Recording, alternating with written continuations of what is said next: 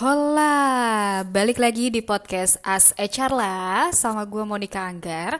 Nah, di podcast uh, episode kedua ini gue mau bahas tentang pertanyaan-pertanyaan selama interview dari HRD untuk kalian para kandidat dan jawaban yang tepat kira-kira di mata HRD itu seperti apa.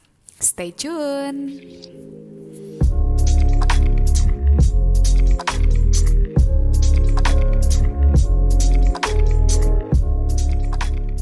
Oke, okay, nah jadi podcast episode kedua ini uh, eh, gue akan bahas pertanyaan apa aja sih yang ditanyain ketika interview uh, sama HRD dan jawaban yang tepat menurut HRD itu seperti apa. Oke, okay. ini uh, ini aku akan ngejelasin dari sisi untuk uh, fresh grad sama aku akan jelasin juga dari sisi yang sudah profesional. Jadi akan ada bedanya nih ketika pertanyaan interview untuk fresh grad sama pertanyaan interview untuk uh, profesional ya.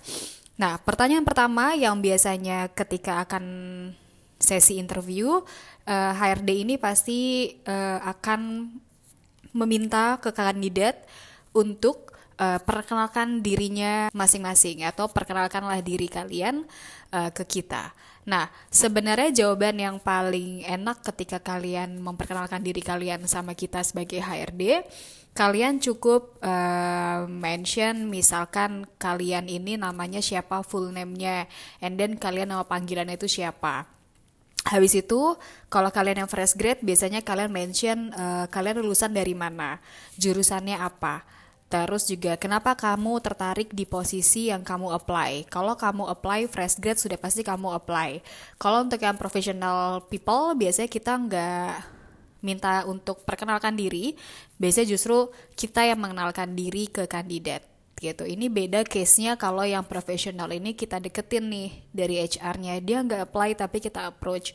Tapi kalau mereka yang profesional juga apply ke kita, biasanya juga pasti akan ada introduce kayak gitu. Tolong kenalkan dirinya. Jadi uh, mohon perkenalkan diri kalian uh, singkat dengan biodata kalian. Jadi kalian cukup uh, info, halo, perkenalkan nama saya Monica, Monica Dwi Anggarwati, uh, Mbak, Mas atau Ibu atau Bapak bisa manggil saya cukup Monica atau Monik. Uh, saya dari kampus ini, saya jurusannya ini. Kenapa saya tertarik di posisi yang saya apply? Karena saya melihat saya punya potensi di posisi itu dan saya juga bisa banyak belajar di posisi itu. Dan uh, yang paling penting adalah saya menyukai komunikasi, saya juga menyukai desain misalkan saya juga orangnya sangat fleksibel, jadi saya sangat uh, tertarik uh, di posisi uh, yang saya apply ini. Gitu ya. Jadi kalau misalkan kalian memperkenalkan diri, kalian gak perlu mention kalian ini usia berapa, kalian ini lahir di mana, kalian ini kelahiran tahun berapa, kalian ini anak keberapa, terus kalian ini golongan darahnya apa, hobinya apa No need to mention ya guys. Sebenarnya itu akan bisa kita lihat dari CV, tapi juga kalau seperti hobi, seperti golongan darah, seperti usia itu nggak perlu di-mention di CV karena sebenarnya kalian sudah put your uh, tanggal lahir di CV, so kita sebagai HR bisa tahu nih kalian ini usianya berapa. Sometimes ada kandidat juga yang nggak mention dia punya kelahiran tahun kelahiran, tapi kita bisa melihat dari uh, lulusan kuliahnya tahun berapa, gitu ya. Jadi itu yang pertama adalah kalau HRD uh, eh, meminta kalian untuk memperkenalkan diri kalian, kalian cukup memperkenalkan diri yang seperti tadi saya sampaikan, cukup nama lengkap, lalu panggilan, terus kalian ini lulusan dari mana, terus kalian ini kenapa minat dengan posisi yang kalian apply. Sebenarnya ini berlaku juga untuk yang profesional. Biasanya kalau yang profesional, uh, saya langsung tembak, uh, perkenalkan dirinya, sekaligus juga bisa menjelaskan tentang uh, current job responsibilities-nya seperti apa, gitu ya. Itu dia untuk uh, yang pertama pertanyaan dari HR dan jawaban yang paling tepat. Ketika kalian introduce, kalian punya biodata. Nah, yang kedua ini adalah menceritakan pengalaman kerja di posisi terakhir. Kalau untuk teman-teman fresh grade di sini, kalian pasti belum ada yang punya pengalaman secara full time.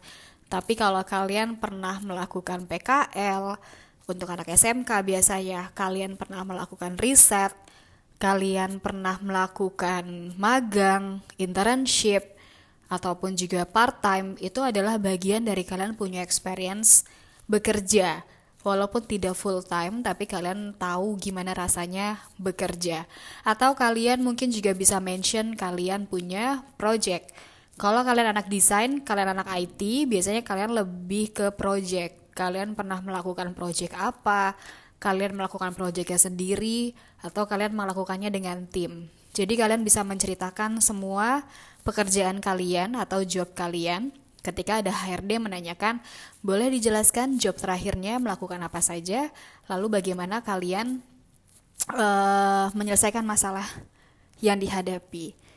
Itu biasanya pertanyaan-pertanyaan. Jadi nanti kalau ketika ditanya seperti itu sama HRD, Kalian bisa sharing, kalian mengerjakan proyek apa, magang kalian di posisi apa, ada masalah apa ketika kalian melakukan magang, riset, PKL atau proyek itu, and then gimana kalian bisa solve kalian punya masalah.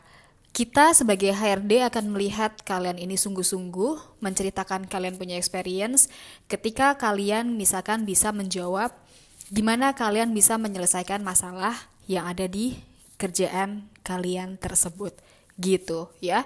Ini sebenarnya berlaku juga untuk teman-teman yang sudah profesional. Teman-teman yang sudah profesional biasanya kan berarti mereka nggak PKL, nggak magang, nggak dan lain-lain ya. Kalau mereka sudah punya pengalaman lebih dari 2 tahun, tiga tahun, I need um, mereka mention only yang current. Previously nggak perlu, jadi yang current aja nih, karena responsibility-nya seperti apa, tanggung jawab, lalu juga day to day-nya seperti apa gitu ya. Jadi mentionnya lebih menjelaskan pekerjaan kalian nih, and then apa yang sudah kalian achieve, kalian sudah kasih apa ke perusahaan, terus juga apa yang sudah kalian kontribusikan ke perusahaan, ide apa yang pernah kalian kasih ke perusahaan, kalian juga bisa mention apakah itu idenya diterima atau tidak gitu ya. Itu adalah yang poin kedua, pertanyaan dari HR dan jawaban yang tepat dari HR adalah Kalian cukup jawab permasalahannya apa ketika kalian menjalankan kalian punya job and then how to kalian solve kalian punya permasalahan itu. Oke? Okay? Nah, yang ketiga, pertanyaan dari HRD biasanya adalah lebih ke motivasi sama push factor. Uh, ini sama tapi beda. Kalau motivasi itu lebih ke anak-anak yang fresh grade, tapi kalau anak kalau yang sudah profesional, biasanya kita lebih galinya adalah push factornya apa nih Pertanyaannya adalah biasanya kalau untuk anak-anak fresh grade, kalian apa nih motivasinya kalian mau join ke perusahaan kita? Terus uh, si kandidat anak fresh grade, anak SMK, anak SMA, anak baru selesai kuliah, kalian bisa jawab Motivasinya saya adalah saya ingin mengembangkan diri saya untuk jauh lebih baik dalam segi memanage waktu, dalam segi berkomunikasi, dalam segi uh, bekerja sama, itu akan mendevelop diri saya untuk jauh lebih oke okay lagi. Seperti itu. Jadi kalau motivasinya misalkan Kak, kalau motivasinya karena keluarga gimana? Kak, motivasinya kalau karena uang gimana? Itu uh, diterima nggak sih sama HRD? Kita menerima aja tapi itu lebih uh, banyak yang menggunakan ya. Jadi pertimbangannya jadi nggak ada yang beda nih. Kalau kalian ada yang good point di luar dari motivasi mungkin akan jadi uh, ketutup sama motivasi kalian yang sama dengan yang lain. Tapi kalau kalian secara poin uh, kurang misalkan seperti Hmm, kalian komunikasi, gugup ataupun lain, tapi kalian punya motivasi itu oke okay banget gitu dan kita believe sebagai HR, oh anak ini memang kayaknya motivasinya lebih ke ingin pengembangan diri gitu, development self gitu. Jadi uh, itu akan jadi good point. Jadi kalau misalkan kalian mention karena keluarga, money, gak apa-apa, cuman itu terlalu umum dipakai sama teman-teman yang baru lulus kuliah atau baru lulus SMK sama SMA. Jadi uh, jawaban yang tepat adalah pengembangan diri. Itu yang sudah paling oke okay, karena berarti tandanya kalian ini niat kerja dan kalian ini mau belajar. Gitu ya. Push factor biasanya ini akan ditanyakan untuk teman-teman yang sudah profesional. Jadi biasanya kami HR nanyanya Uh, push faktornya apa sih Pak, Bu? Kok nerima nih kita punya opportunity untuk Bapak sama Ibu misalkan atau push faktornya apa nih Pak, Bu? Kok menerim uh, kok mau melamar ke posisi ini gitu. Nah, uh, teman-teman profesional kalau mereka melamar sebenarnya kalian cukup uh, membalas atau menjawab pertanyaan dari HR ketika push faktornya apa. Uh, mungkin jangan terkait sama benefit apalagi salary. Uh, kalau misalkan kalian mention lebih ke posisi atau mungkin lebih ke development skill atau lebih ke manajemen yang saat ini lagi bikin saya nggak berkembang, saya pengen berkembang di tempat yang lain. Itu jauh lebih oke okay diterima sama HRD karena kalau kalian mention dari awal karena mengincar salary gitu atau mengincar benefit yang lebih bagus gitu. Berarti kan kalian kerja uh, karena motivasinya adalah uang. Kalau kalian motivasinya adalah karena ingin belajar, belajar, belajar, belajar, to be honest, uh, kalian semakin tinggi kalian punya ilmu, bayarannya pun pasti kalian akan jauh lebih tinggi. Jadi level itu bukan segalanya. Jadi banyak orang juga yang mereka posisinya tidak dimention di levelnya apa, ternyata dia levelnya sudah tinggi. Atau mereka levelnya biasa ternyata gajinya sudah tinggi banget atau posisinya sudah tinggi banget tapi tata gajinya masih kecil banget. Jadi uh, level itu bukan uh, bukan um, apa ya? Bukan standar dari kalian punya kesuksesan sebenarnya. Kesuksesan itu adalah dilihat dari kalian seberapa menguasai bidang uh, pekerjaan yang kalian tekunin gitu ya. Itu buat teman-teman fresh grade sama teman-teman profesional. Jawaban apa yang paling tepat ketika kalian ditanyakan tentang motivasi sama push factor? Saya ulang, motivasi itu buat teman-teman fresh grade sama teman-teman SMK yang baru lulus ketika ditanya motivasi, kalian cukup jawab aja kalau saya ingin mengembangkan diri saya jauh lebih baik. Apa yang dimaksud pengembangan diri? Ya saya pengen belajar untuk memanage waktu, saya pengen belajar untuk bekerja sama dengan tim, seperti itu ya. Push factor untuk yang kita approach uh, eh, HR ke kandidat, kalian bisa jawab uh, sebenarnya beda dengan kalian apply. Kalau kalian di approach sama HR, push factornya bisa ya, mungkin ini good opportunity mbak, saya ikutin aja. Itu nggak apa-apa, karena kita yang menawarkan pekerjaannya ke kandidat, dan kita akan lihat nih, oh si bapak sama ibu ini budgetnya karen berapa ya? Jadi kita bisa selaraskan dari yang dia punya uh, package saat ini sama apa yang akan bisa kita berikan gitu. Karena sebenarnya mungkin si bapak ini atau si ibu ini si kandidat ini yang kita approach dari HR sebenarnya mereka nggak looking for new opportunity tapi karena profilnya good and then kita coba tawarkan pak mau nggak posisi ini? Bu mau nggak posisi ini? Gitu ya. Jadi beda-beda push factor untuk kandidat yang apply yang sudah profesional atau yang HR approach untuk yang profesional gitu ya yang keempat, ini adalah kalau HR misalkan menanyakan uh, ada pertanyaan, ada yang mau ditanyakan, ada yang kurang jelas. Nah, biasanya ada HR yang menanyakan di ending-ending pertanyaan pasti akan ada pertanyaan yang itu yang muncul. Apakah ada pertanyaan? Apakah ada yang kurang jelas? Apakah ada yang mau ditanyakan? Nah, ini adalah kesempatan buat teman-teman kandidat. Kalian harus menanyakan apa pun yang menurut kalian itu mengganjal ya jadi sayang banget kalau teman-teman dikasih kesempatan untuk menanyakan sesuatu tapi teman-teman tidak gunakan untuk menanyakannya. Contoh kalau misalkan bingung kak aku bingung aja sih mau nanya apa. Sebenarnya kalian untuk yang fresh grade atau SMK dan lulusan kuliah kalian bisa tanya culture di sini kayak gimana sih bu? Pak mas mbak kak? Pasti akan dijawab sama HR-nya culture kita di sini lebih ke smart casual kok. Kalian gak perlu pakai celana bahan gak perlu pakai kemeja dasi. Kita smart casual aja. Kalian setiap hari pakai uh, kaos juga boleh. Kalian mau pakai sneakers setiap hari juga boleh. Pakai jeans setiap hari juga boleh. Ini bicara culture. Culture ini juga bisa ditanyakan sama yang profesional juga kandidat. Culture-nya seperti apa? Apakah mate sama kita punya kepribadian atau enggak? Gitu. Yang kedua, kalau misalkan belum dijelaskan tentang company profile sama HR-nya, atau kalian juga belum begitu paham tentang kita punya produk atau company kita ini background-nya apa, kalian juga bisa tanyakan. Ya, uh, boleh sedikit dijelasin gak sih kak atau bu atau mas uh, company profile dari perusahaan ini seperti apa dan produk apa saja yang dijual misalkan seperti itu ya. Jadi jangan sampai teman-teman tidak ada pertanyaan. Nah, yang paling tricky adalah ketika teman-teman menanyakan gaji. Jadi kalau HR menanyakan apakah ada yang mau ditanyakan, lalu teman-teman jawabnya di sini gajinya berapa ya kak? Kisarannya Bu, Mas. Di sini uh, gajinya di atas UMK nggak? Misalkan untuk anak-anak yang baru lulus atau yang SMK. Nah, ini sangat amat jangan kalian tanyakan ketika interview pertama, karena gaji akan ada waktunya untuk dibahas.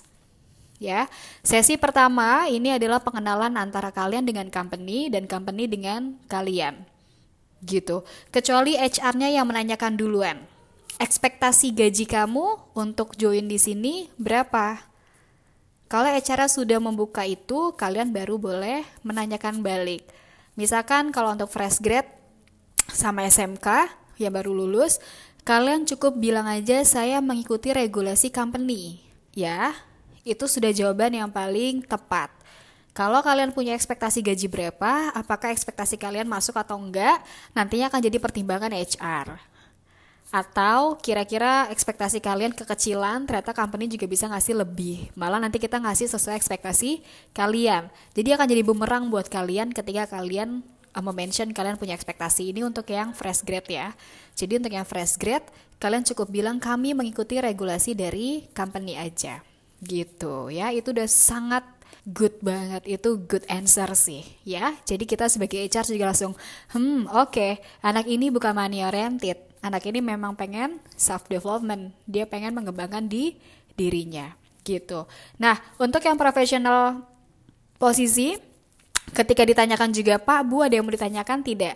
Kalian mau tanya soal benefit nggak apa-apa karena kalian sudah profesional terutama yang sudah kerja lebih dari lima tahun atau yang kita approach mereka berhak untuk menanyakan itu karena itu akan jadi pertimbangannya pertimbangannya si kandidat sendiri karena kan dia nggak apply tapi kita yang menawarkan pekerjaan. Kalau yang apply untuk profesional menanyakan misalkan uh, lebih ke harusnya job detail ya. Kalau HR nggak menjelaskan job detailnya, kalian bisa menanyakan lagi job detailnya seperti apa. Culture juga bisa ditanyakan. Jadi banyak hal yang harus bisa kalian tanyakan teman-teman.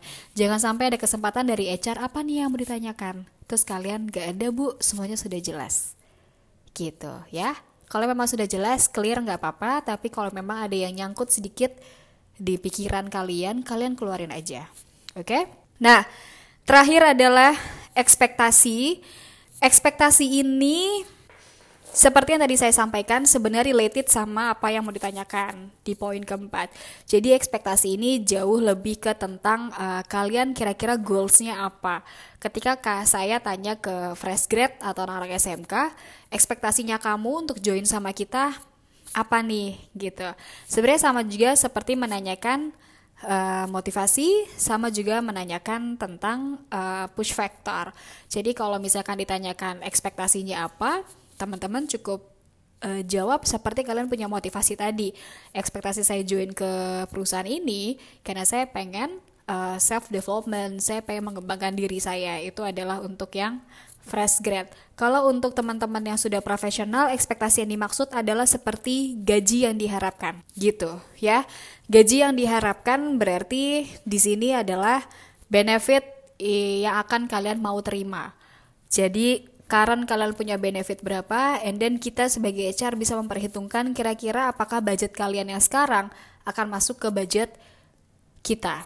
Nah, kalau punya ekspektasi, juga jangan lebih dari 30%. Karena normal untuk pindah dari company ke company lain itu naiknya adalah 30%. Kalau misalkan kalian minta naik 50%, 70%, itu akan jadi pertimbangan khusus banget dari HR gitu ya. Kecuali eh, uh, 70% atau 50% ini adalah all package yang kalian dapetin di perusahaan sekarang. Contoh misalkan kalian bonusnya itu bisa empat kali sampai lima kali atau setahun uh, bisa sampai 15 kali gaji atau 16 kali gaji. Itu bisa kita pertimbangkan gitu karena untuk kita mengcover satu tahun kalian punya benefit. Ini untuk yang profesional Balik lagi untuk yang fresh grade yang tadi saya bilang di poin 4, untuk ekspektasi gaji kalian cukup bilang aja mengikuti regulasi dari perusahaan. Oke. Okay? Nah, itu aja pertanyaan biasanya yang ditanyakan sama HR ke kandidat. Jadi ada lima poin aja. Yang pertama adalah mengenalkan diri. Yang kedua itu adalah menjelaskan kalian punya experience atau current job. Yang ketiga adalah motivasi dan push faktornya kalian. Yang keempat adalah apakah ada pertanyaan. Yang kelima adalah ekspektasi. Nah, itu yang bisa aku share teman-teman sama teman-teman yang sedang mencari pekerjaan atau yang sedang uh, mulai buat teman-teman profesional nih mulai lagi di offer sama company lain atau lagi mulai di approach sama beberapa company karena awal tahun, akhir tahun biasanya uh, banyak perusahaan yang ngedeketin ya untuk untuk digali. So itu aja uh, buat kalian um, preparation. Kira-kira kalau nanti ada interview, uh, begitulah kurang lebih pertanyaan dari HR dan itu yang harus kalian jawab teman-teman. Ya, semoga gampang, semoga ngebantu buat teman-teman di podcast episode aku yang kedua ini.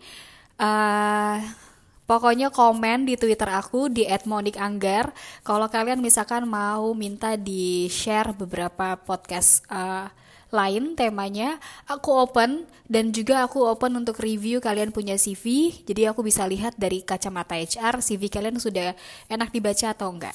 Gitu ya. Itu aja untuk podcast yang kedua aku. Semoga bermanfaat buat teman-teman semuanya. Sampai jumpa di podcast yang ketiga. Salam as HR lah. Bye bye